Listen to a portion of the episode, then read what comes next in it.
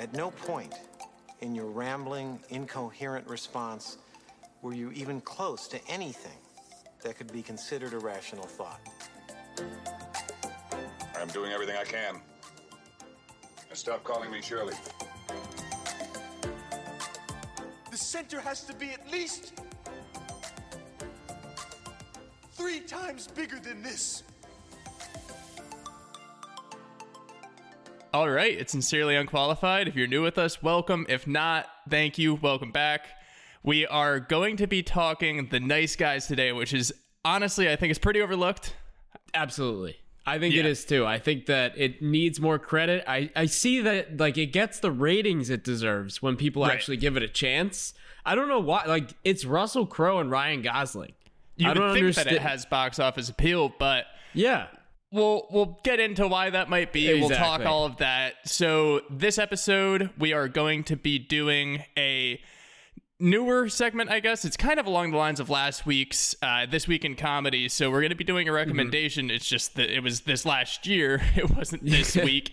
And then we're also after talking this movie, we're going to be doing a new segment that we call Over Under, where Winnie is just going to be giving me things. I'm going to say if I think they're over or underrated.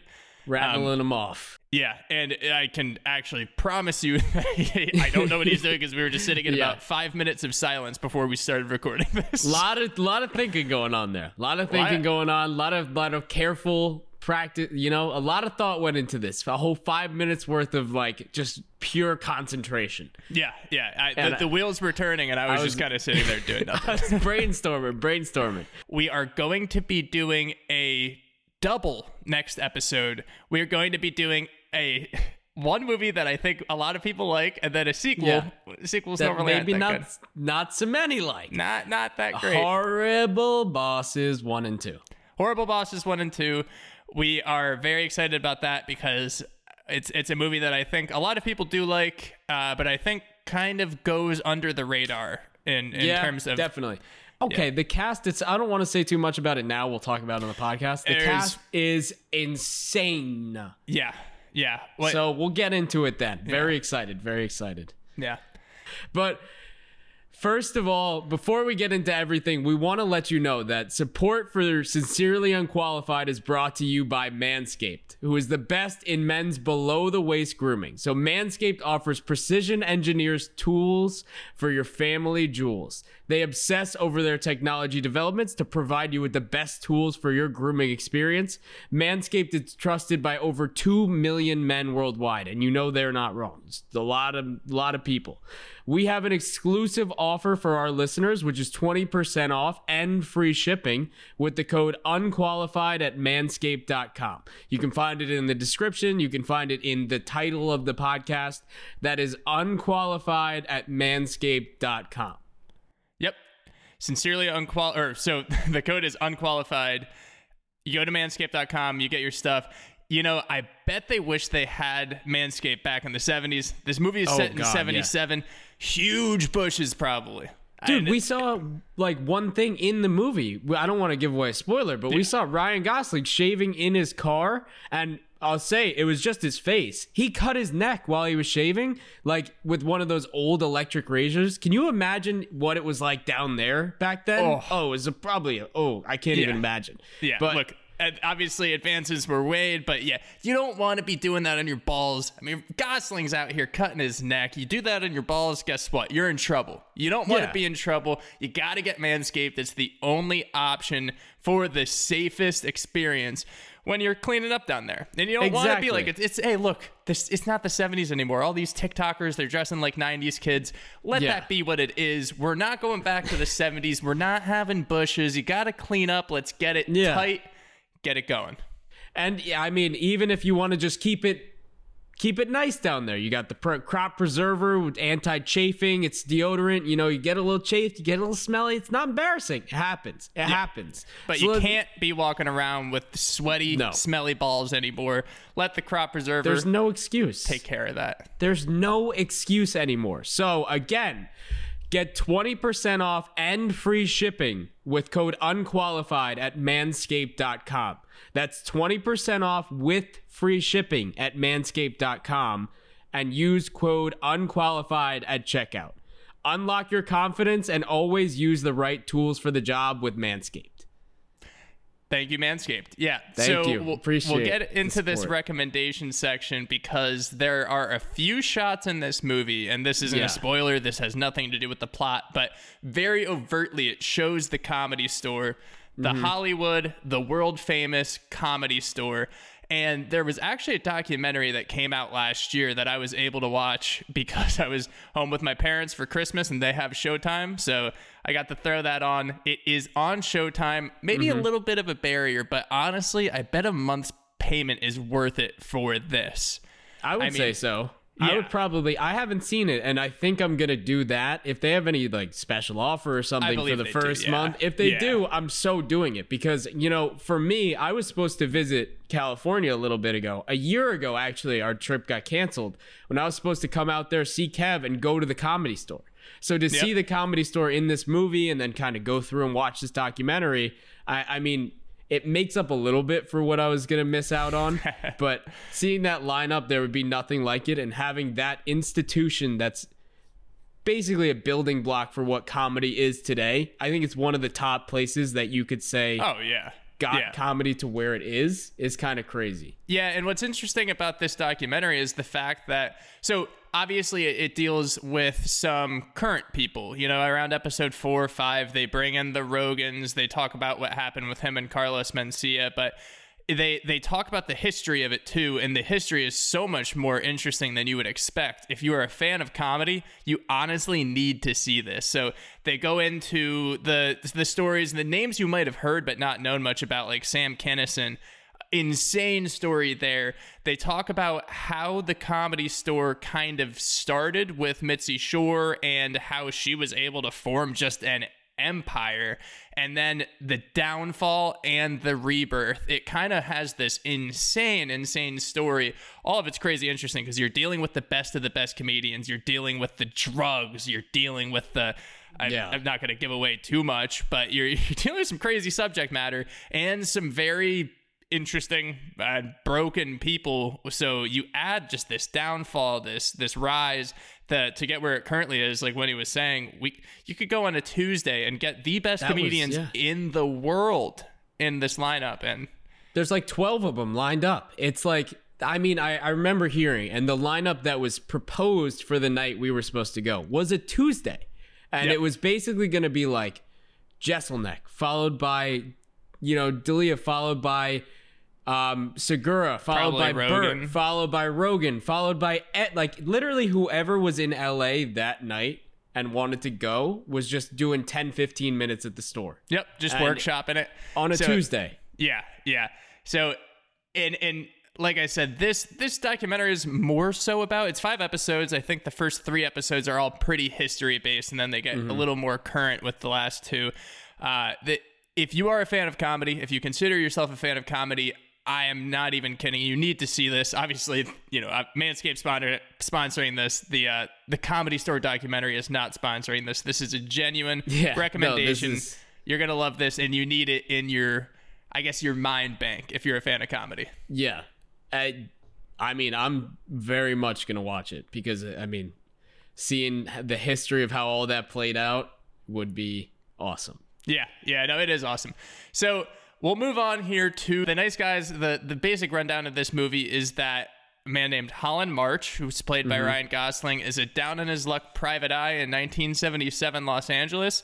Jackson Healy, played by Russell Crowe, is a hired enforcer who hurts people for a living, and fate turns them into unlikely partners after a young woman named Amelia, played by Margaret Qualley, mysteriously disappears.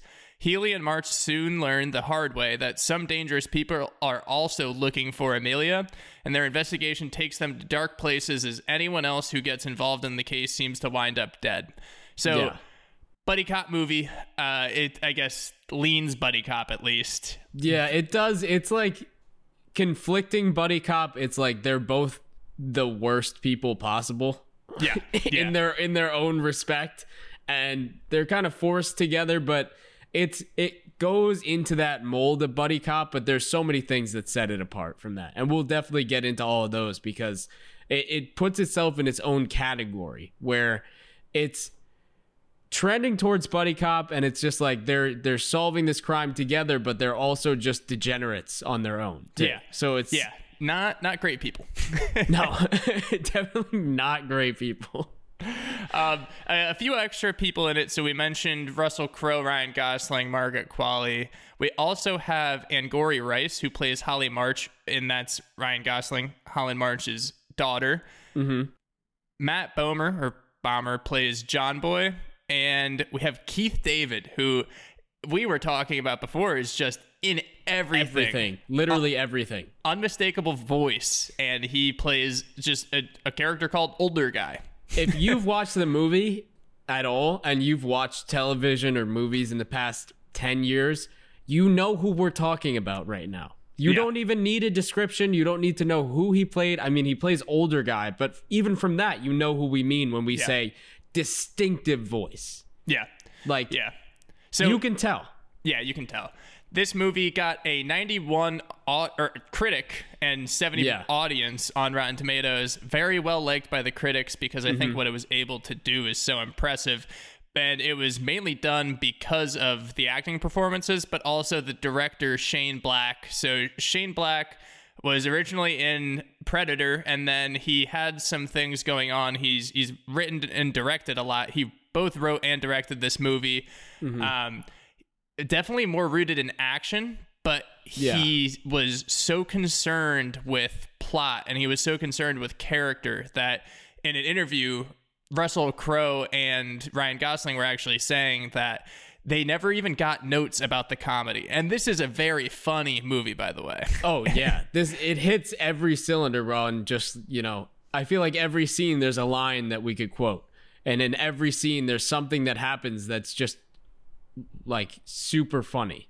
Yeah. And I was I was sitting by myself, and I don't usually laugh out loud when I'm watching movies. Like when I'm Yeah, sitting by yeah, myself, no. I'll just I'll do that little like, you know, Yeah, like that kind of laugh. but- I was dying to myself watching a lot of this. Yeah, yeah, and I honestly think that's a lot credit to him because when you're not so concerned with bits and you're not so concerned with the true comedy of this because this is a very proper action comedy. It's Yeah. it's not so much a, a true comedy, but you have this director who is more concerned with plot and character as a, and just the performance of it as opposed to the true comedy and you get a really good, really funny basically it's an action movie and Yeah. uh, you have these interesting characters that are you, you basically laugh at because you're like oh these people are bad they're they're kind of comic characters in a way but in the end you realize that you actually cared about them this whole time and that they were very um, you were kind of connected to them and it throws it in your face at the end because you Yeah. feel for these characters um, I think that that's very accredited to him and also Gosling and uh, Crowe's performances are just unreal. both of their performances bring these like th- they're endearing for no good reason at all. Like you should not care about th- either of these human beings in any regard ever. Uh, and they make it so that you really just uh, uh, like you were saying by the end you just have this weird connection to them and you're hoping everything goes their way. Yeah, But- yeah, and honestly, we so we were talking about comedy duos last week. Yeah. in in uh, Vince Vaughn and Owen Wilson, and the chemistry that Ryan Gosling and Russell Crowe have in this movie is unreal. Honestly, even outside of the movie. I mean, when they're yeah. doing interviews together, they're like, it's like they've been friends forever and they're just now doing movies with one another. I don't know if that's, it's probably not the case outside of it. I mean, I, this is really the first time they've worked together comedically. So to have that immediate kind of chemistry with somebody on screen and off screen, for it to carry over in both places, it just shows like, this is this needs to be cultivated more there needs to be more of this and i mean Yeah. for them to come out of the gate hot like this and just put themselves among some of the top comedy duos i think it's a real showing for this movie Yeah, yeah. And I also think that's what made it so funny is that their Yeah. their chemistry and just I mean their individual performances these these lines were read in such a way that the, it didn't need to rely on bits and kind of what true comedy is like a, a we were talking about com roms as opposed to rom coms. This is Yeah. action before comedy, and it's just as funny as one that would be comedy before action. And it's because of that chemistry and those performances. And I think that it, uh, I think it turned out great Yeah, for anyone I- that actually chose to watch this movie. On average, I think people really enjoyed it. I think so too. And I think another thing that's really cool is, you know, for the most part, I'd say Russell Crowe and Ryan Gosling are known for their dramatic performances. Yep. If you'd agree with me there, I think that their majority of their movies, if not 90% of each of them, are real dramatic roles. Like they're legitimate actors who are not Yeah, that's for sure. yeah, they're, they like there's Oscar buzz around a lot of the pictures that they've done in the past, and I from 1930 apparently, and just called them pictures. But Pictures. they, they, a lot of pictures, buzz with They the pictures. talkies. There's a train and there's a horse, and you can see all their feet off the ground at once in the picture. But basically, oh. what? That's the movie. But that was like the one of the first movies ever, isn't it? Where the horse you can see it running. Cinderella, I think. Wizard of Oz, maybe. Who knows? The Um, first movie ever was Wizard of Oz. yes, Yeah. the first okay. movie ever We'll go was with that. Wizard of Oz. for sure. We'll go with that. But I think that them coming in and showing what they can do comedically is awesome. Yeah, There's yeah. really nothing they can't do. And unfortunately, I think that's why this movie probably didn't do too well at the box office, is because people just assumed that it wasn't going to be that funny, or people didn't understand how well an action comedy was going to work with these two. Even if you have these big names, you would think that you would get people to watch it for both of them. But maybe the the concept, maybe people didn't at the time didn't trust them to be as funny as they were together. And I mean, Yeah. they sure as hell were. So Oh yeah. You want to dive into uh, Yeah. a little bit more about the movie? Let's yeah, go in. All let's, right. let's dump spoilers now. We're going spoilers now. If you haven't seen the movie, I think you should. I mean, we say this about all the movies we review. Um, Yeah. But I think that this is a definite watch. It's a more recent movie, so there's a higher chance that if you haven't seen it, you may not have really heard about it. So I Mm-hmm. think you should definitely give it a chance. And, you know, from my watch, I think that everyone's going to like it for the most part. yeah, I and mean, it's on from- Hulu. So Yeah. And it's, yeah, it's on Hulu. So give it a shot. All right, let's jump into it. you want to take us off? All right, so okay, so let's start ourselves off. I love how this movie starts off because it's not with either of the characters, and it I just how it gives us this immediate start into like number one, a look at life in 1977 in LA. Yeah, gives I us this thought you were gonna say overarching shot. Well, I'm getting there, Kevin. Don't get see. He's so excited every time he gets to see boobs in a movie. It's ridiculous. Boobs. Just every time, he's like, "Can we just skip to the boobs already?" Yeah, like, let's just talk boobs, man. Why- excuse why- me. Yeah, set up the story for us, but then let's get to boobs. I didn't see any of the movie other than the boobs. like, She paused. had blinders on. But we we see we enter in and there's a kid in LA in 1990 or 1977. Yeah. He's running through his parents' house and goes under his parents' bed while they're sleeping, grabs a nudie magazine, and we see like this woman, Kevin Boobs, Boobs. Is Misty uh Misty, Mountains. Yeah, fantastic. So she's name, by the way. she's on the on the magazine. She's clearly like a high high end porn star. And in the background of this kid looking at it, you see a car crash over the hill. A second later, crashes through the house. Yeah, insane. And just plows through the entire house. Which in the first two minutes, you're not really expecting a kid to almost get railed by a car coming through his Yeah. house. He walks outside. It is Misty Mountains who crashed that car, and we get the line from her like how do you like my car, big boy, or something like that, which is, you know, as we learn later, probably the title of the porn movie she was talking about. yeah, yeah. But we we see her, she's on the rock, she's dying, but she's naked. So, you know, one good thing, good guy. This kid is probably the best person in this movie because he covers her up before the police get there. I think that he's the best person in the whole movie. Like the best, I think he is, but he's most probably person. really messed up. He probably Yeah. was speaking of the comedy store. He probably turned into a stand-up comedian and was at the comedy store when it was in their uh, dark times. yeah.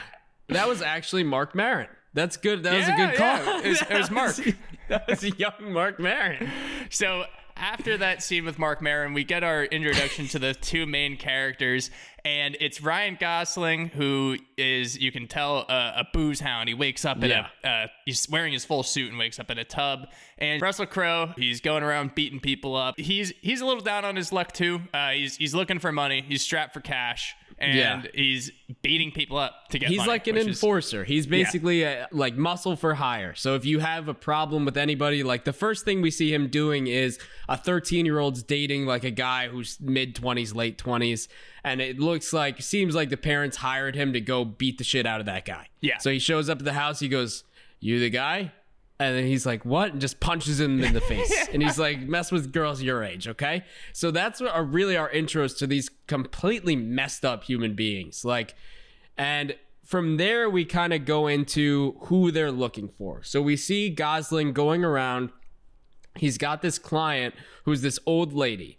Um, I I forget her name exactly. I think it's Mrs. Mrs. Mir Mir Miri. yeah, yeah, um, something like that.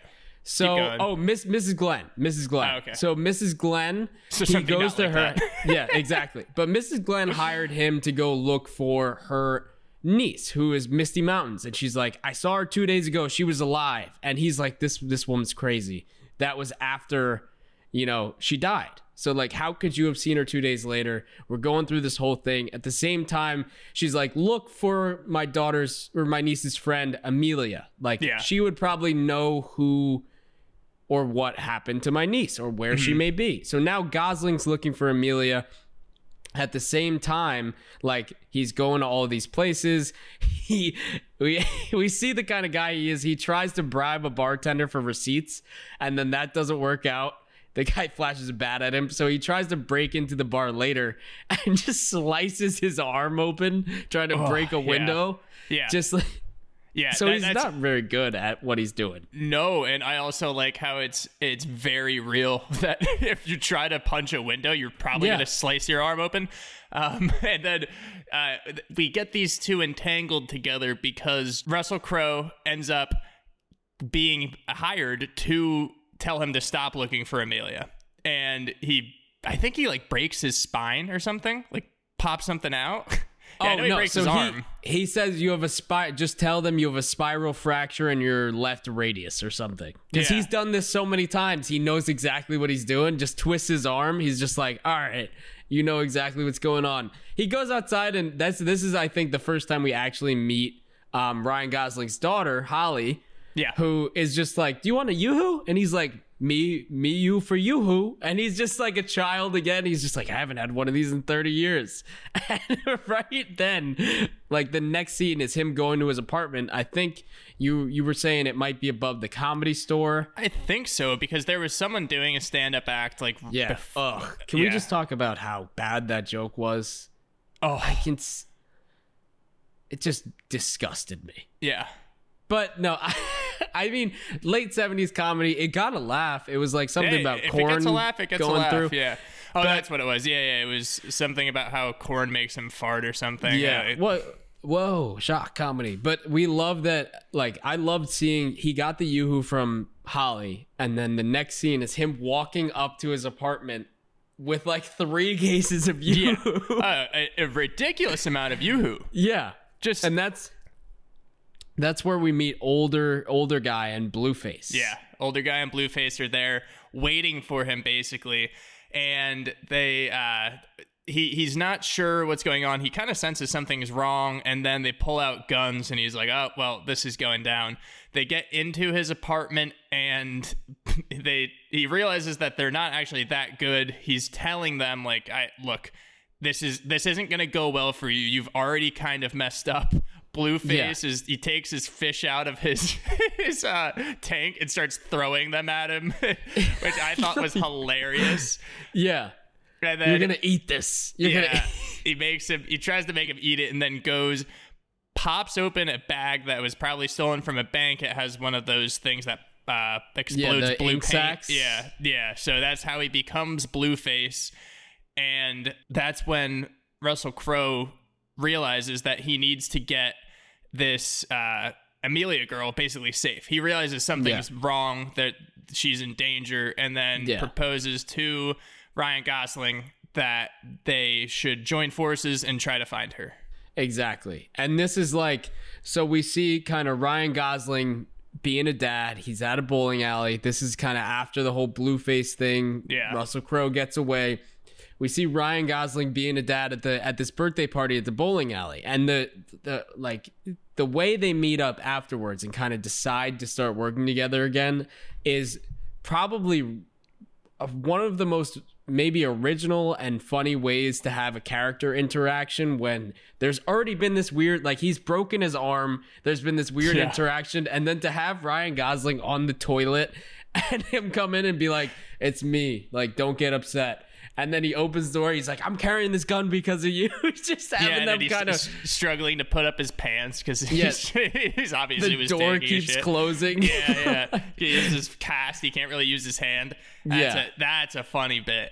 for them to make amends over that and go outside and kind of sit down and go through like all right here's what we need to do i'll hire you to help me find amelia he hires ryan gosling for a few days he's like i'll give you $400 straight up i'll hire you for a few days like you tell me what we need to know i tell you we'll go from here we'll work together we'll find this girl that's Yeah. it that's also, done. do you think that that's like the strangest place to ever do a four hundred dollar deal to figure out who murdered somebody? Is at a a, child's birthday party at a bowling at a alley yeah, yeah. probably What do you Yeah. think would be weirder?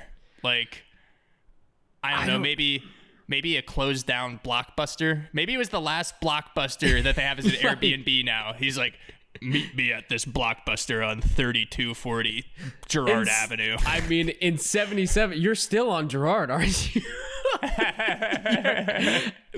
In 77, the blockbuster was probably booming too.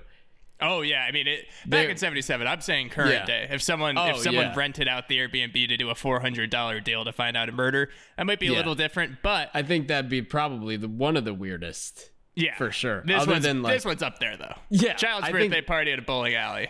Yeah, so they go back like after this to Mrs. Glenn and get more information because she's like, he's like, uh, Gosling's basically saying, okay, this is where I got my information that I'm finding Amelia from.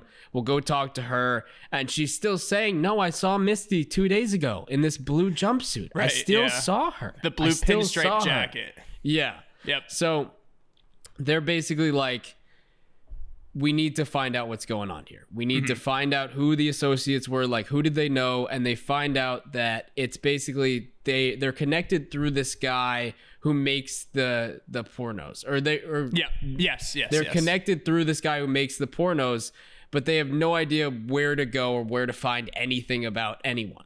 Mm-hmm. So they, they need to go to another one of the, I think, a great scene where they go and try and find Amelia herself Right.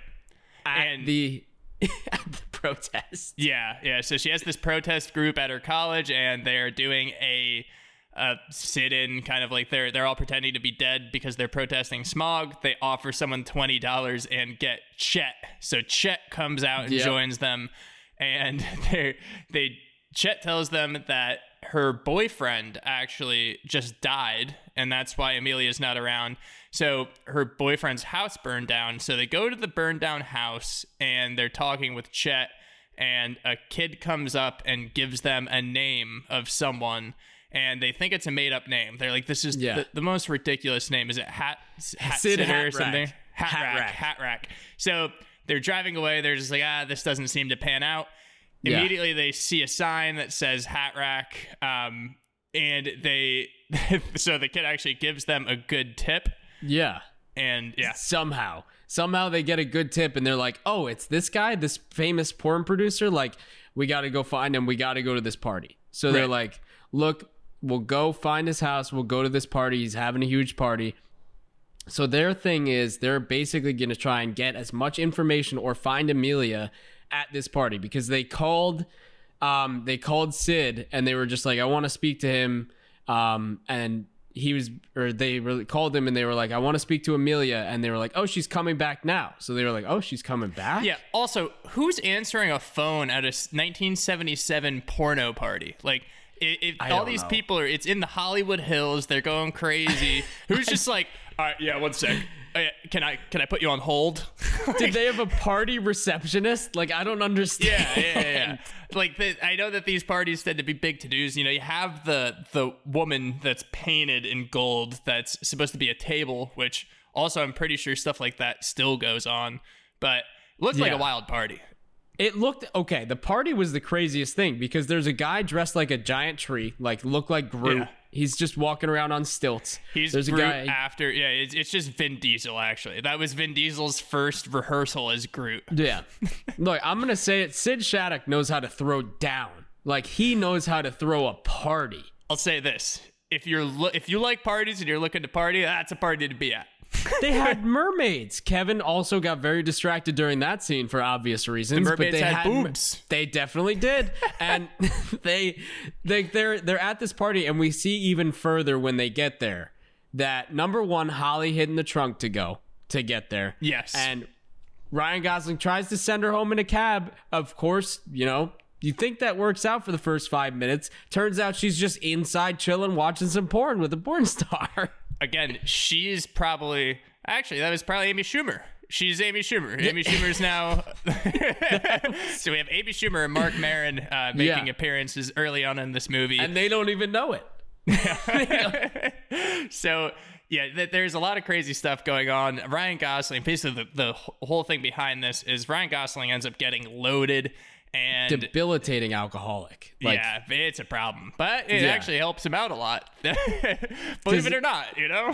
yeah, and he's he's basically the whole time he spends the whole time getting drunk and trying to flirt with all of the porn stars there and all Yeah. of the girls. Like you uh, see him at one point, Russell Crowe walks up to the bar. The guy's like, "You want a drink?" He's like, "Nah, I'm good," because he's super serious. He's trying to Yeah. walk through. He's not drinking at all. It's clear like he's off that shit. But then we see in the background Ryan Gosling swimming through the pool, chasing after the mermaids. Like Yeah. we get to the point where he's flirting with Pocahontas, a girl dressed up as Pocahontas. yeah, yeah. he's like, I'm an actor too. Shoot me, shoot me. Ends up falling backwards over the ledge down a hill. Yeah. And at this point, I'm just thinking, this guy can't catch a break. Sliced his arm in half, then gets his arm broken, and then falls down a hill and is losing his gun. And at Yeah. that point, I'm just confused. I'm like, does anything go right for this man at all? Yeah, I mean, like I, I think it goes right that he doesn't die. Yeah, he never falls dies. down a, a whole ledge. Um, so yeah, he gets down there and then sees this girl. She is frightened of him, runs away, and he's just like, "All right, whatever." So drunk, start, goes to light a cigarette, and with the flame of the lighter, which this is an incredibly fantastic shot. Oh, you yeah. see this dead person laying next to him. He doesn't see it at first. Goes back to do it, and then obviously he catches on, starts freaking out as you would when you see a huge bullet wound in someone's dead body laying next to you. Yeah.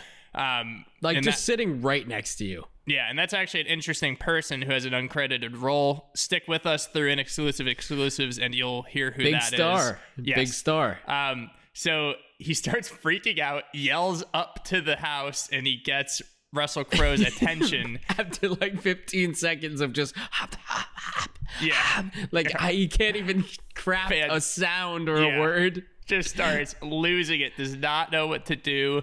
Yeah. And that's when things really start picking up. So obviously, as we said, Holly's in this the whole time. She actually is about to get to Amelia, or so she thinks. Yeah. Gets locked in a car with Blueface. Obviously, she's in danger. Uh, the the two people that are actually supposed to be looking for Amelia Yeah. end up getting around there, but it's almost too late. Blueface is about to shoot Amelia. She closes the door on his arm. Yeah. Holly does, and basically saves the day. But then Amelia Mm-hmm. I mean, runs away. She did her best for real. But can we okay, Yeah. but can we talk about two of the or like one thing we learned and one huge plot point that we learned and one of the funniest things at the party was Yeah. when they they were like we have to get rid of this dead body of Sid right before this is happening and they throw it over a fence and it just lands on somebody else's dinner party. Yep. Like they they're all in suits and everything and a dead body falls on the table. That's just what happened in '77, man. It was a weird Yeah. time. Weird time. And this is also the scene that we learned that Ryan Gosling's character cannot smell. Yes. So we Russell Crowe walks in and goes like, "Oh, Mary Jane's present." He's like, "What?" And he's like, "Oh, you don't smell it? There's the smoke in the reefer here." He goes, "Oh, I can't smell. A detective who can't smell. Uh, Great." Like, Yeah. just so that's a pretty important, you know, for Comes his character itself. Yeah. We just learned that he can't smell, and at the time, it's like, all right, fine, can't smell, cool. But we learned a little bit more later on about what that actually entails. Yes. Yeah. Yeah. But I mean, so before that, obviously, thing, when things are going down, Amelia runs down. Holly's with her. Uh, we have Ryan Gosling trying to drive a car that doesn't go too well. Russell Crowe's chasing on foot. Uh, Blueface ends up about to kill her again, and Russell Yeah. Crowe comes in driving a very large van. Oh, And- he wasn't no, even sorry, driving sorry, it. Some I- random person was I remember, driving yeah. it. I remember. Yeah. I was like, I assumed that it was. Uh, I assumed it was him. I was like, So oh, did I. perfect. And then, uh, yeah, it was some random person, and then he just happens to show up afterwards. And Some random guy just l- opens the door, looks back, goes, "Oh shit," and drives away. Like, again, seventies man. Everyone just did Yeah. that. You know, when you're driving through the hills, kill somebody. Ah, Can one less literally person know.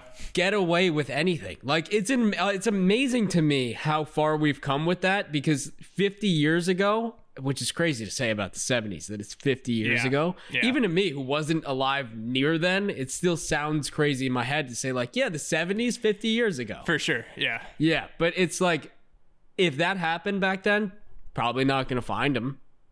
Probably never going to find Yeah. him. I mean, who who knows, right? But Yeah. they they try to make sure that no one knows until they throw him on top of a dinner party. yeah, exactly. But but uh so they they basically from there we see like okay, so Blueface is dying. Amelia runs away again as she's yeah. proficient at doing. Very And- good at running. She's really good at running away, which we see a few times. But then we see a real turning point with Holly's character. She walks up to Blueface, kind of holds his hand, and is like, You're going to be okay.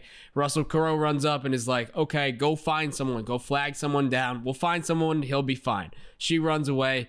He just, we get the warning that, ah, John Boy's coming for you. John Boy's Yep. coming for you. He's Yep. going to kill that, that girl, the family, and you. And then, uh, Russell Crowe just chokes him out, calls it a day. Just Yeah. turns the lights out. Something that he's definitely done before. It, Yeah, it didn't really require much of a thought. And then we see Holly come back and kind of ask, like, "You didn't kill him, did you?" Like a little, and then he's like, "Of course not." And she's like, "Oh, I, I never thought you could do that. Don't worry." Like, so he's he's got that faith from her of being this good guy. Right, right. And that's something that she is asked. She asked her, you know, her father and him, "Are you a good person?" And they, Yeah. you know, obviously the answer is no. They're they're not good people. no, But, she knows that about her dad, though. I think, and, but she's holding Russell Crowe's character in a higher standard, maybe Yes. because she wants to think that you know he's better than her dad, everyone else. which is Yeah. kind of tough. exactly. Um, yeah.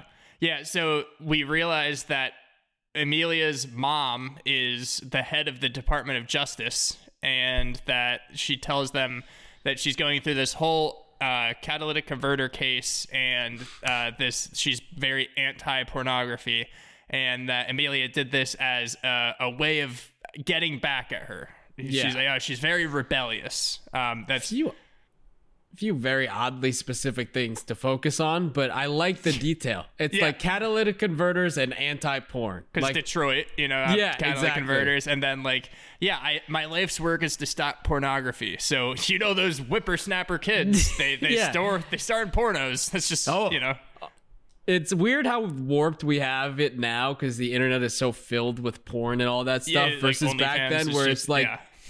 People were making videotapes and selling videotapes. Now it's like you look up the wrong letter and a website address and you end up on the wrong site. you see some stuff. Like, you yeah. see oh, some oh, you stuff. see. There's no barrier to entry for that kind of stuff now. No, you have an internet connection, you're good. You're Yeah. golden. Not that I would know, but let's. Oh, you would know. I have no idea what you're talking about. But Big we porn guy, we is. meet there kind of we we see the assistant, so her the mom's assistant we meet for the first time, which is Mm-hmm. uh Tally, who comes up a, a quite a bit uh, a little later on.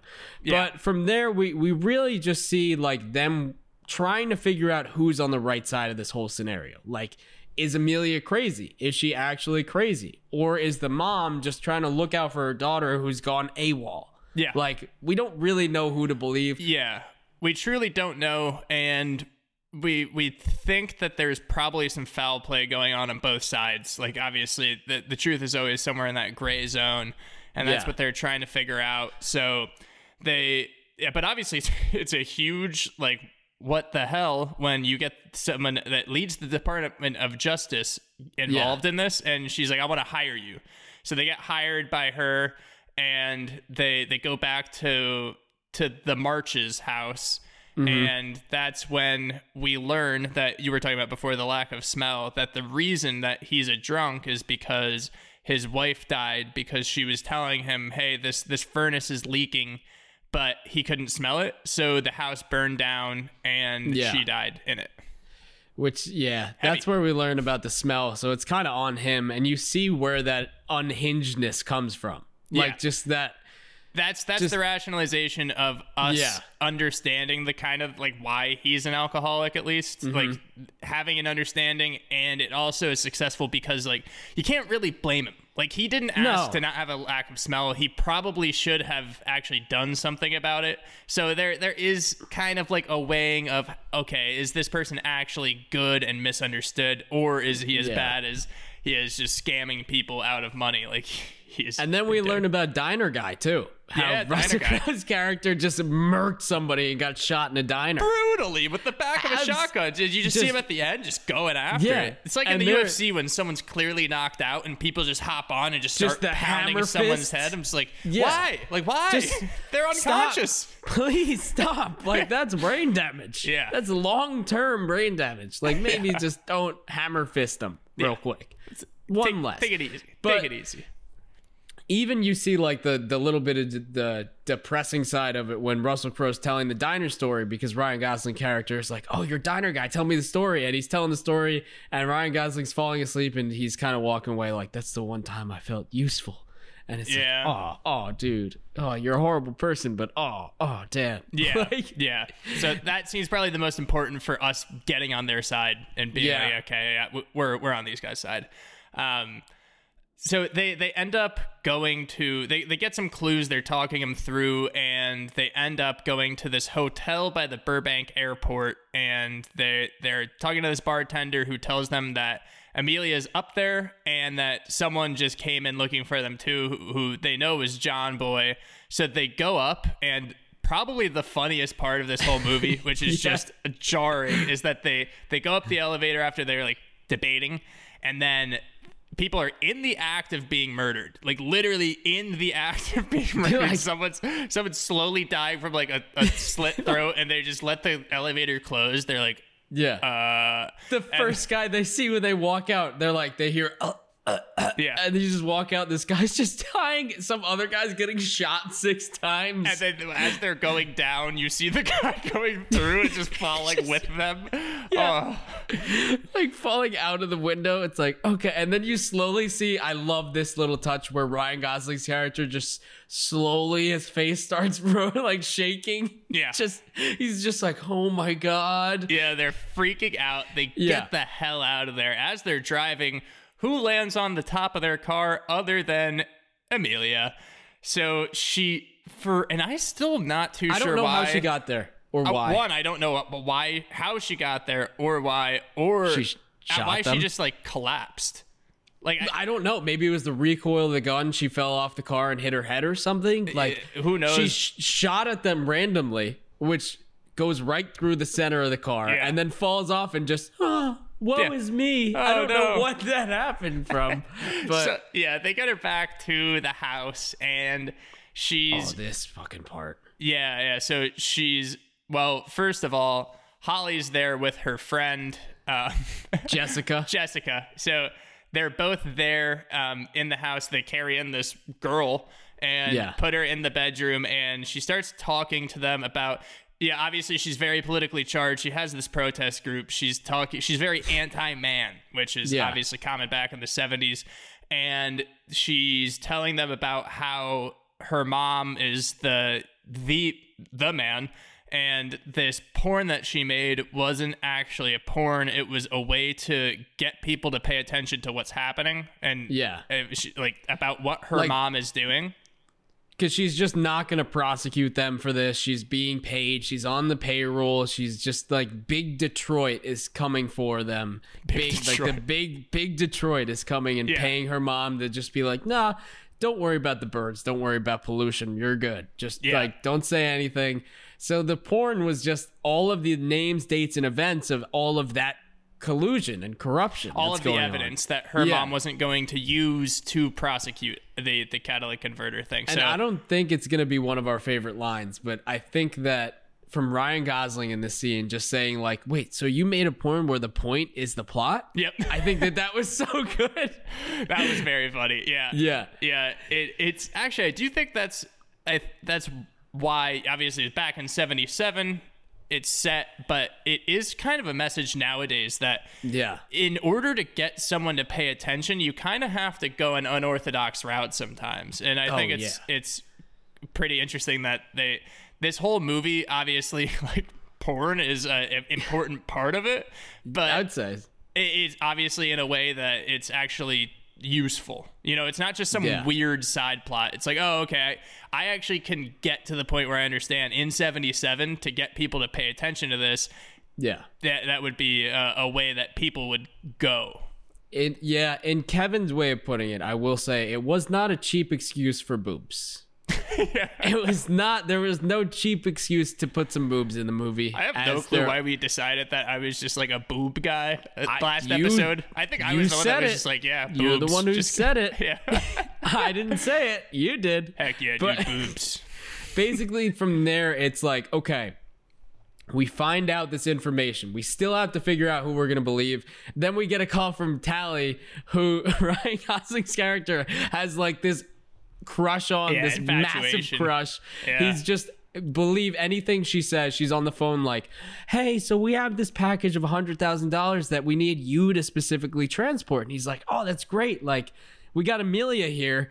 You know, she's been spouting this crazy stuff. We're so glad that this could all be over. She's safe. We got her. And she's Yeah. like, Oh, she's at your house. We'll send the family doctor for her. No worries. Family doctor's, of course, John Boy. So John Russell Crowe and Ryan Gosling still not knowing who to decide, who to believe. They go get the $100,000 in quotes from Tally.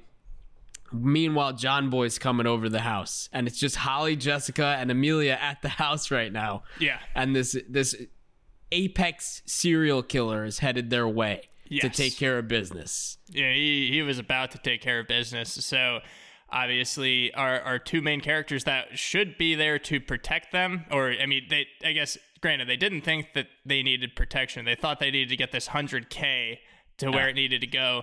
Ryan Gosling starts falling asleep behind the wheel. There's this weird part where Hannibal Buress as the bee. Yeah, yeah. Hannibal Buress comes in as a bee, and they- she just smashes the car. The Yeah. the paper goes everywhere, and they're like, "Oh, well, obviously that paper's not money. We got set up." So they get back. They see John Boy Mm-hmm. in the action, and they're like, "Hey, did you hear that noise? The noise was him throwing Jessica out of a window." okay, number one, I, I have two things to say about this. Number one, Ryan Gosling has been getting driven around by his 13 year old daughter for the entire movie. Yeah. So why is it now that he's driving? Like, who was like, yeah, let's let him drive here? the longest drive yet. Let's have him in the in front of the wheel. Yeah. Number two, fucking Jessica, dude.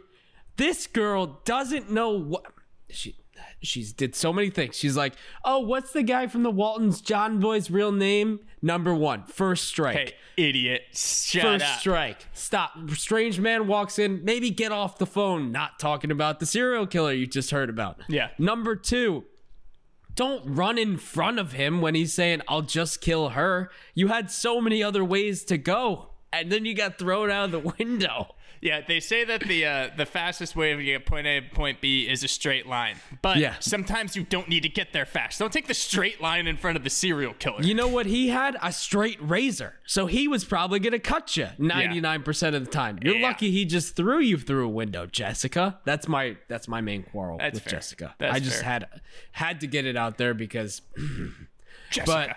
yeah, so they're, they're in a shoot off. Um, Yeah. they- we're, we're in a shoot off. Things are going crazy. We hear cops coming, so John Boy gets out of there, and uh, in in this process, at some point, Amelia ran away again. And so it, good at doing that. it turned out really well for her before, but this time she runs up, tries to get in someone's car. Too bad that person's car, that the driver is attempting to murder you. That Yeah, it's just John Boy. He's it- running away from the cops. Runs into her, who's running away from him. very easy to kill her then. Bang Boom. bang. Yeah, that's Dead. it. Dead. You're done. Yep. Lights out. So, Didn't expect that, honestly. Didn't expect that, like the curveball they threw at us. But it just made me so mad when she kept running away. I was kind of like, that's Yeah. what you get for just consistently running away. Cool with it, yeah. Understand in that scenario, like you don't trust anybody, and there's a shootout going on about killing you. So maybe run away, Yeah. but also, come on. but also come on. Yeah, Yeah. That, that we get a uh, a little callback. Mrs. Glenn shows back up, and uh, she's she she starts talking to him, and Yeah. uh, Russell Crowe's the one that ultimately comes to the conclusion, or uh, I actually think Russell Crowe plants a little seed, and then Ryan Gosling, the one that they said is the worst detective, is the one that comes to the conclusion that they were actually projecting the movie onto the wall. So Yeah. they realize obviously Amelia had a copy, and they were now they're after it to get to that copy they they step through or we step through and then we realize that they're going to project it at the LA Auto Show. Um, Yeah. And so they they get there and we get in this crazy crazy action scene which starts out with a standoff with Tally. Yeah. Which is so great that, you know, number one, they're in that hotel room with the projector. They Ryan Gosling dreamed about the ankle gun. He goes for the ankle gun. He's just like Uh, number one, could you make it more obvious if you were gonna go for a gun? Yeah. Number two, come on. And meanwhile, Holly in the background the whole time just going room service. Yeah. like seven times, just room service. Not believable at all. Tally knows what's going on. She's like, you can come in now, Holly. Come on. And then the It was pretty I- PC of her back in 77 because I feel like it's probably Yeah. pretty easy to go with a default like non-American accent, but she just you Yeah. know, she was like, "Hey, look. People people can do room service who have just, just- regular American accents." gonna make my voice a little deeper and say Yeah. room service. But I do like like the idea. I love the back and forth in this scene too, where it's just like Holly pours the coffee on her and she's like, Why'd you pour hot cold coffee on me? Yeah. She's like, I thought it was hot. It was sitting outside. And Ryan Gosling's like, Love the idea though, honey. Could have turned out Yeah. really well. And then Tally's had enough. She steps forward, slips, and just knocks herself out. He goes, Did turn out well. Love it, honey. Just love how that whole thing just turns out. But then it goes in, it evolves into basically like them going downstairs, having this crazy action scene to make sure that everything goes as planned because John Boy's there and everybody's trying to stop the film from getting run. Mm-hmm. And then it evolves into this massive shootout and you know, Holly ends up fighting with Tally again, throwing the film out the window, which was a great call by her, I think. Yes. And then it's the chase is on. Everybody and their mother is going after this film to try and get it for their own interests. Yeah, yeah. So the main person going after the film ends up being Gosling, and Russell Crowe's busy just fighting with uh, Everybody. everybody, Like, and he's he's doing pretty well at it. Uh, John Yeah. Boy is the main person he's fighting. He ends up taking out John Boy. Ryan Gosling ends up getting the tape at the, the Yep. very end, and well, actually, he does not end up taking out John Boy. I stand corrected because he's about to take out John Boy as Holly walks up, and I think Yep. you have something to say about that. She's like, You're a good person. You don't need to kill him, blah, blah, blah. And my thing is, okay, so many people in this movie have gotten away. They've done this, they've done that after they've gotten away. You know, let's say, let's take our guy, older guy, for example, Yeah. okay, who got thrown off a roof when he was he was fighting with Gosling.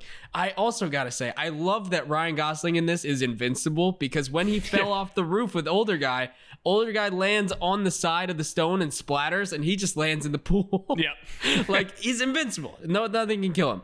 But I I think that I'm not as mad as I was when we were talking earlier about it. because I think I was irrationally mad before. Uh, it's it's a slightly corny line. Like, yeah, it was just like you don't but- need to kill him. You don't need to kill him. He's saying that to John Boy. My point of view is okay, Holly. He was gonna cut your ass with a straight razor like two hours Yeah. ago. Or t- two months ago, or however long it was, he was gonna kill your friend. Je- he threw your friend Jessica out of a window. He's killed everybody I mean, just Yeah. maybe take him out. But I, think- under I think what what makes it okay is that she's a, a young girl. You know, Yeah, I think no, that I it's understand. probably That's the, why- the cool stuff that she does throughout this whole movie. You kind of lose sight the fact that she's supposed to be very young. Uh, Like obviously, she's supposed to be yeah. mature because she takes care of her dad, who's a And drunk, drives but- him everywhere. Yeah, but I, I think that kind of comes through, and it's like, oh, okay, fine.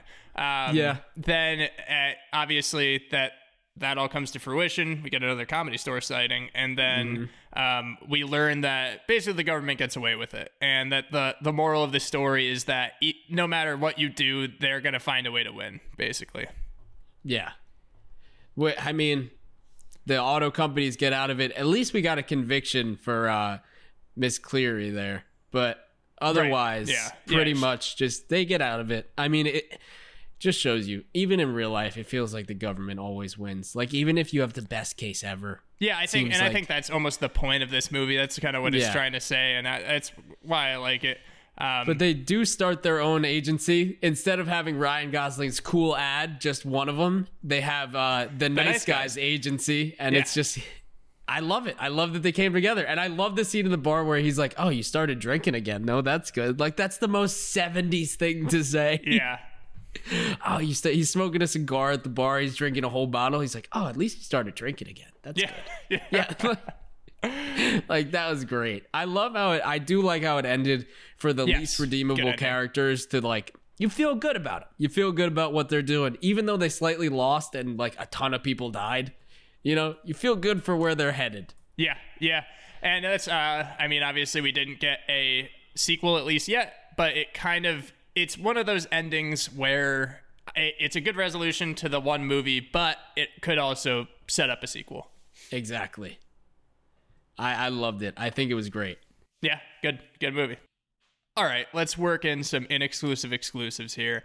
So, I'll start out and we were just talking about the sequel, but this movie actually was supposed to be a TV series. So it was supposed to be one of those classic buddy cop TV series, but they retooled it to just have a feature length movie because the plot didn't really have any backing. They it just really wasn't going anywhere. So it actually took like 13 years to get made altogether. And then they made the decision within three days because Ryan Gosling and Russell Crowe basically said that they would do it. They accepted the movie. So three days, they're like, yep, we got this. I mean, it's crazy how it sat for 13 years. Yeah. And was just waiting to be. That's a long ass time for development. I mean, we said this in the last episode too about like We're the Millers. How Yeah. that sat for so long too. I, I mean, I didn't realize. I thought scripts were kind of getting turned out, but Well, I, mean, I think it's hit or miss, but I think Yeah. the vast majority of scripts actually do take this long. From inception, at least idea inception, into actual production, I mean, Yeah. these things take so long. But with Ryan Gosling and Russell Crowe accepting, they actually both accepted because they wanted to work together. So when Ryan Gosling read that script, he was already reading it with Russell Crowe in mind because he knew he was interested. So when he was reading Healy's lines, he already thought that they were funnier because he could imagine Russell Crowe's delivery when they, he was reading hmm. that part. I yeah, that's huge. That's for chemistry. That's massive. Yeah, and isn't it so funny that they never really worked together, at least in a comedic uh, sense? And Ryan Yeah. Gosling was just like, "Oh, cool, yeah." I think that like for them to really know each other without knowing each other is a talent in itself. Yeah, yeah, I think that that's awesome. yeah, it's like with with actors as good as they are, they just are able to think differently like that. Yeah. And isn't it weird? So another thing was when Shane Black, the director, first pitched the nice guys to his his go-to producer, Joel Silver. He was concerned that the period piece really couldn't do well in the box office, you know, focusing on the 70s and, Yeah, and this real yeah. style and era. But Silver's mind was changed when Sherlock Holmes came out uh, with Robert Downey Jr. Uh, because it was so iconic and the you know the detective and everything was so iconic and a Yeah. period piece and everything like that. it grossed half a billion dollars worldwide and kind of changed his mind about, you know, a period piece could really work. I think that it could. Yeah, I, I mean those those movies are so good, and obviously that, that half a billion box office leads you Yeah. to be able to make multiple sequels. They did, and yeah, I mean th- those were extremely good movies. That you know, in reality, a good way to su- measure success and. I I guess commercial success, at least, is obviously we always go box office, and then if a sequel is made. Yeah. And the the upsetting thing about that is that this movie actually didn't do well enough at the box office to warrant a sequel, mm-hmm. but Russell Crowe wanted to make a sequel for this movie because he enjoyed playing Jackson Healy so much that he really wanted to do it again. Yeah, yeah. I think Stern, Howard Stern, asked him like just a general overview question, like, "Hey, would you Yeah. would you want to do a sequel to any of the movies that you did?" And he called out this movie specifically, this movie and another one, but focus it on this one. Yeah. um, so since obviously this is a period piece, took place in '77, and Warner Bros. produced this movie, they actually decided to go with the original 1970s logo that ran from 1972 to 1984. And it was uh, designed by Saul Bass, and he nicknamed it the Big W. It's a cool logo. I don't know It's if you. It's a sick logo. I loved it. It made me feel like I was in the 70s when I was watching this movie to start out with. I love that they went full on with like everything about it is going to be a period piece. yeah, no half ass in it. No half ass in No, it. not at all. Yeah.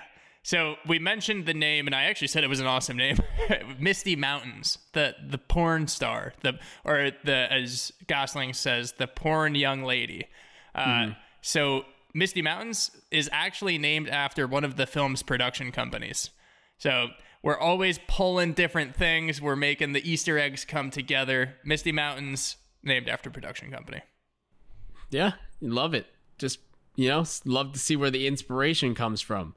Something that was really interesting that I didn't know beforehand, too. And I don't think anyone realized. I did not. And if you did, I don't know how. Good I don't eye. understand how. Yeah. You have to have an insane eye because the body of Sid Shattuck is played by Robert Downey Jr., who's wearing a fake beard and is uncredited in the role. Yeah, a But fake that- beard and like half of his he's like two face. Half of his face is all just messed up.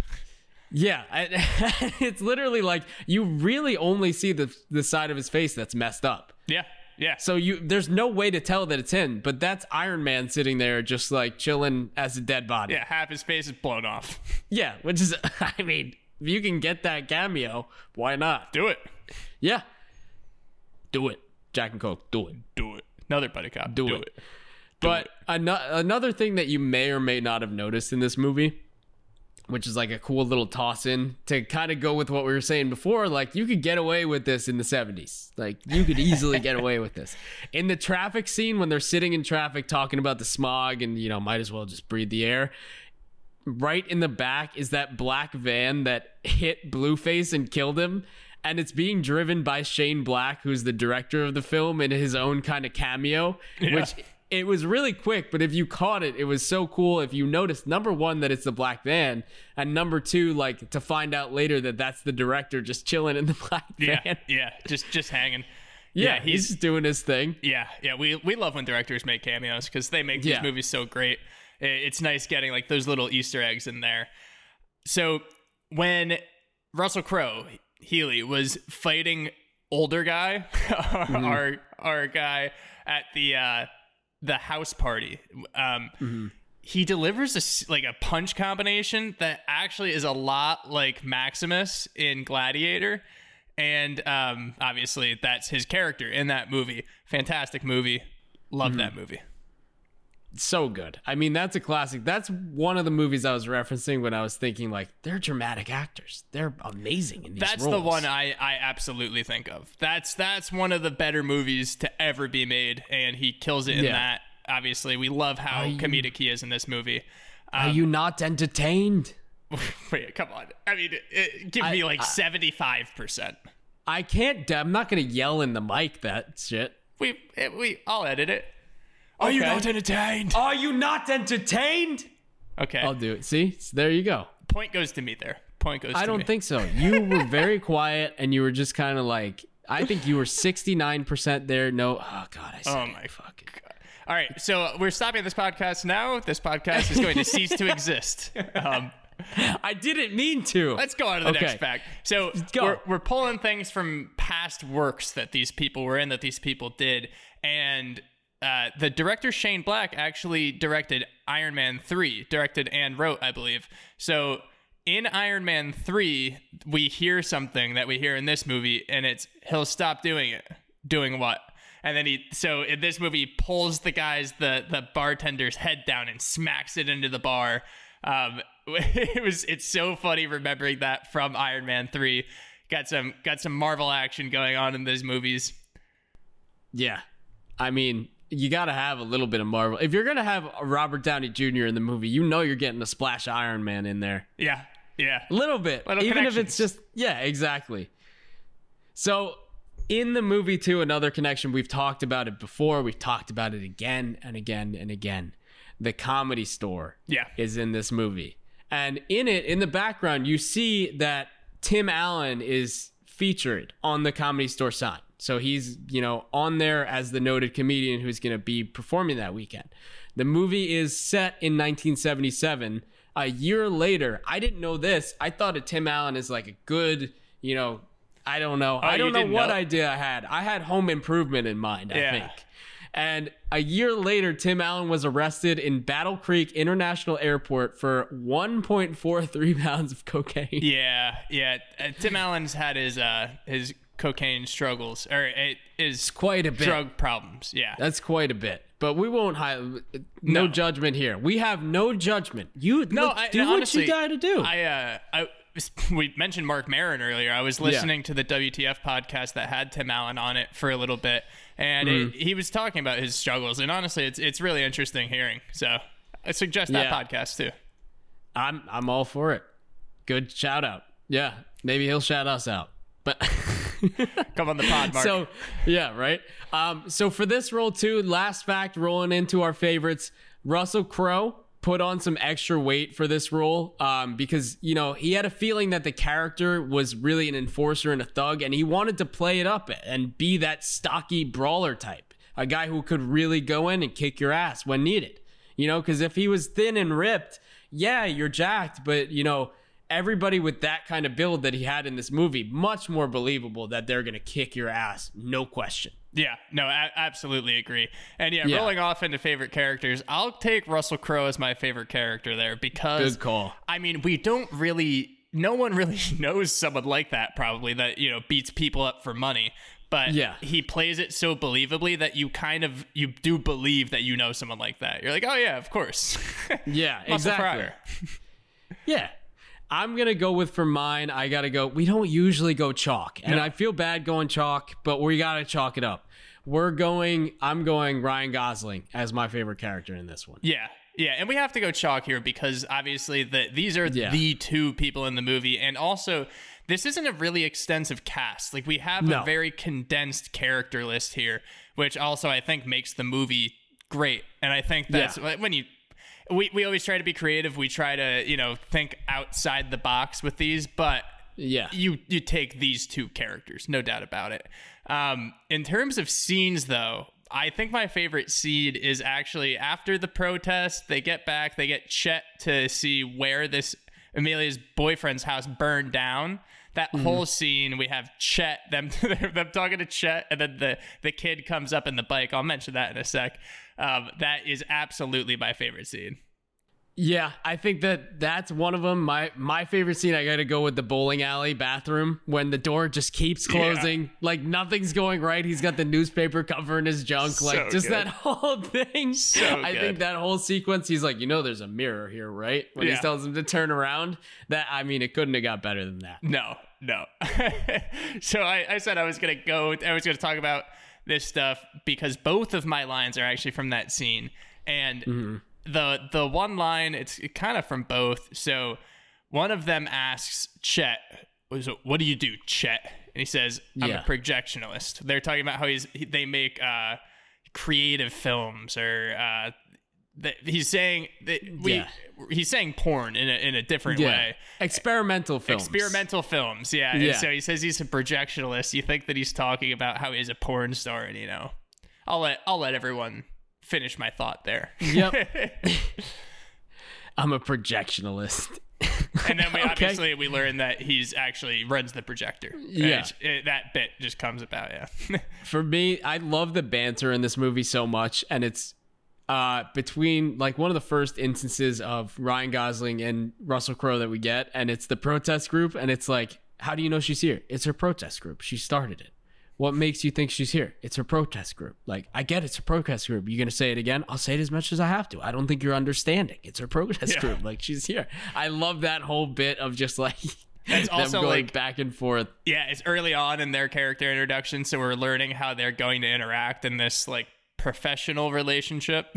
Yeah, exactly. Yeah. Uh, so my next one is from the kid that comes up on the bike. that it's very childish, but I think it's hilarious. He's still saying like, "Yeah, they asked me to be in the movie. I have a big dick." They're like, "What?" He's like, "You guys want to see my dick?" He said, "Nobody wants to see your dick, dude." Nobody wants. And then I love the, I love the twenty bucks. I'll show you. And he's like, Ryan Gosling's like, we already paid you. To, what am I saying? am I saying? What, am I saying here? I- my last one is, um, and it could have gone so many ways, so many ways. But I gotta go with it's something about this that made me laugh. It was when Russell Crowe's first kind of beating the shit out of Ryan Gosling, and he's like, I want to know one more thing. He's like, oh, who who hired me? And then he gives up his client. Russell Crowe's like, you gave up your client? He goes, no, I made a discretionary revelation. yeah. it's like I asked you one question. You give up your client? He's like, no. I love that whole thing. Discretionary revelations, fantastic. Yeah. You got an honorable mention? I I think the uh you gotta go with like when they're talking to the bartender about like guy with no balls, like gets his balls cut off and that whole thing. And then they go in the elevator and Ryan Gosling so confidently just goes, Munich. A guy who doesn't have balls, in Munich. And Russell Crowe's like, Munich's a city in Germany. You know, Munchen. It's Munich. It's a city in Germany. Yeah. Just like they did nothing else. You don't ever get the actual word. It's just like, no, you're not right. You know what's so funny is that this is set in 77, obviously a few years before Game of Thrones came out, but if you watch Game Yeah. of Thrones, you probably know the word eunuch from that. That's what I yeah, that's the only place I knew it Yeah, from. I got to be honest. Like if I didn't watch Game of Thrones, I would not know what eunuch is and I wouldn't have understood that joke. Yeah, and obviously this this movie came out in 2016, so it was at the height of when people knew what uh, eunuch Yeah. was because of Game of Thrones. So that's that's why it works out in that bit. Um, I'll give one honorable mention, then we'll go on to over under here. I'm excited. Um, Yeah. The, I I just gotta give a shout out to the and stuff stuff. So he's like trying to teach his daughter. It's like his one form of parenting where he's like, don't say and stuff. He's trying to teach her Yeah. good, uh, uh, you know, proper speaking. And yeah, we could really use that, by the way. But Yeah, like- proper speaking. Yeah, Dad, there's like whores here and stuff. He goes, sweetheart, Mm-hmm. don't say and stuff. Just say there are whores here. and then she's watching, uh, when she's watching porn with the the actress in that room. She's like, yeah, Mm-hmm. everyone was doing anal and stuff. She says, don't say and stuff. Just say they're doing anal. Exactly. uh, but I love that. Yeah, that's, so good. That's our favorites. Fantastic movie. We we hope everyone really enjoyed it because I think that if you were to actually watch it, you would like it. Yeah. I loved it. I can't say enough about it, but I think I just did. And Yeah. I mean, you'll come away from it happy that you you watched it. I think you should give it a shot. I think it didn't get enough at the time, but you know, it's made up for it since then. And I, I think the streaming revolution really helps movies that didn't get their shot in the box office. Yeah. And just gives them a second birth. Yeah, And yeah, that's and I- what's happening here. Prime example. Prime example. Yeah. Absolutely. All right, let's move on to over under. All right. I, okay. So you gotta you gotta think. This is the first segment. You know, next one. If we do a next one, I'm gonna have a lot more time to have. You know these great ideas. Sure. But this one, I think I came up with some good ones. There's a lot of them. Let's run through them. I want one Well, or two sentences. Want one or two one or sentences. two? One or two sentences with the rationale. I'll give you like a little bit of leeway because there's, there's a few of them. But Okay. I, I, you know, I want some want some insight. We can also cut it you. short too, but Exactly. So we'll see. Okay, ready? I'm gonna run through them. All right, free trials over or underrated? Free trials. Yeah. Oh, oh. So Free free, trials. trials. are actually underrated for the companies because whenever I sign up for a free trial, I know for a fact I am not going to remember to cancel it. So they at least get one month payment out of me. So I get that Yeah. first month free, and then I, you know, just they Yeah. get a month payment out of me. It's it's great for them. Terribly Mm-hmm. overrated for me. Yeah. All right, fractions. Fractions are a sham. That's something that no one would ever need to know at past the age of third or whatever you were in third grade. Like it, it sure it's useful knowledge. It builds knowledge. Whatever. Mm-hmm. I haven't thought of a fraction in probably thirteen years. I agree. I mean, lobster. Next one. Lobster, I believe, is rated exactly where it should be. Depends how healthy you're trying to be, because you know you got to put butter on it. You got to put butter on that lobster. If you're trying to be healthy, it goes out the window. Good, you know, Mm-hmm. you, you get your protein because it's technically fish or shellfish, but Mm-hmm. too much butter, not for me.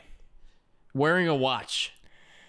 Wearing a watch, I don't like. I, I'm not a watch guy. I think that when you are a watch guy, that's fine. And I, I think a lot of girls wear watches. Uh, fitness fitness watches are one thing. I used to wear a, a fitness tracker and then just kind of stopped. I think that they're two extremely different things, though. When you see someone wearing a, a fitness tracker and you see someone wearing a watch, those are two different statements being made. And a lot of the time, Yeah. if there is a guy wearing a non fitness tracker watch, he probably has a lot of cologne on. And I don't really want to be around him. That's that's just uh, not that I don't want to be around him. Just that I know I probably won't relate too much to him. Absolutely. Road trips. Love road trips. Get get those podcasts on. I like driving a lot. Um, I I like being alone with my own thoughts. I think, and I also like just listening to things. So I've done quite a few road trips in my life. Again, you got to watch out on road trips because it's very hard to eat healthy. So if you're doing them a lot, you got to figure something out. But you know, sometimes you can indulge. Go get some gas station Okay. food. It's good for you. It's it's good for a nice little break. Okay. The new ass plush movie theaters. The new what? New movie theaters with like the recliner seats and shit. Over or underrated? You know what? Okay.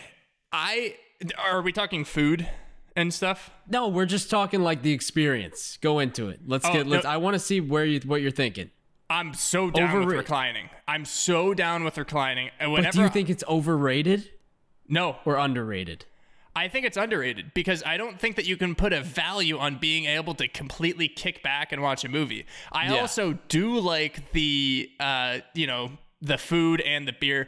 I like I like being able to enjoy a nice beer, maybe have a snack, kick back and just watch a movie. I, I think that That's a fact. I think you take all the benefits from watching it alone, and then you take all the benefits of having a shared experience with someone. You mix that together, that cannot be overrated. Okay. Um, the smell of Home Depot. The smell of Home Depot is overrated. I think that Wow, that's a statement and a half. I think that a lot of people play it up too much. I think it just, you know, has a smell. Go outside. Smell a damn tree. Okay? Stop going into Home Depot to get smells. You're talking Subway? Subway, too Yeah. specific of a smell. Too specific of a smell. For whatever reason, video rental companies used to have a smell. Like, you remember when that was the thing? You would go rent Mm-hmm. Yeah. DVDs. Ours Oh, smelled. it did. Always did. Yeah. I, I don't like that smell. Like the smell of a blockbuster. Ugh. Yeah, it's kind of disgusting. This one mean- Radio Shack in my uh, hometown mall used to smell literally like rat piss. I've never smelled Yeah. a specific rat that pee or like a pee from a rat. I just Okay. know that it was rat pee in that one. It smelled Yeah. bad. Oh, it's, I mean, that sounds horrifying. Yeah, it was. All right, I'm gonna give you. I'm gonna give you one more, and then we'll be we'll be moving on. Okay. All right, are you We'll ready for up. it? Yeah. Wet wipes. Oh, are you talking? Wait, like wet wipes on your butt? Yeah, like wet wipes. You know what? I've never used them, but I'm going to say underrated. I kind of want to use them. It just feels nice. I, I bet it feels nice. You know what's actually uh, what I, what I bet is underrated right now is What? all this. Well, there is a company that I actually hope can advertise with us so we can get one for free. But uh, there's, uh, like the the portable bidet? bidets. Yeah, Oh, I could rock with a bidet, and I I don't know why Have people you never tried one? No, never tried a bidet. Never tried it. Oh, it's- there. There hasn't been anything wet on my butthole to this date in my life, and I want wet things on my butthole. That's clip it. It's clip magical. Cla- honestly, like I gotta say, a bidet is it's like a luxury. It's I understand why it's luxury now. Yeah, like and you why can have they it in your house, and I don't know why people Yeah. aren't doing that. people should be doing that. Hey, my my fiance is in the other room. Hey, we're we're getting a bidet.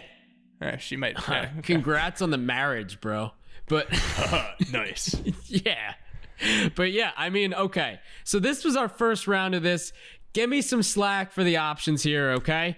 Give me a little, you know, if you didn't think the options were up to par with what Yeah, you want the time. segment to be, give me a few suggestions. What do you want to hear? Like we can end we'll we'll go back Yeah. and forth on these. How Kev this? can think of some for me. Yeah. I'll think of some for him. And we definitely want some audience suggestions too. Yes. If you So- have anything that you think is highly underrated or overrated, let us know. Let us know by leaving us a five star review with what that is. Uh, also, you can DM us. You can email us at sincerelyunqualified at gmail.com. We're always open to feedback. We're always open Mm-hmm. to movie suggestions, now over underrated suggestions. Tell us what you think. Yep. Help- Help us interact with you. Please keep interacting with our stuff on social. Like, rate, subscribe. Do all Mm-hmm. that good stuff. We love it. So, thank you for listening. Thank you. We'll get to Horrible Bosses 1 and 2 next week. Until then, I'm Kevin. I'm Winnie. We'll see you at the next episode. Don't say and some. And stuff. Oh, yeah, you messed that up. Fuck. Can I redo it? All right. I'm still recording. I'm still recording. I'm just going to say, don't say and, s- and stuff. Wait, I'm going to do it one more time. Don't say and stuff. There we go. I just say, don't say and fucking bitch.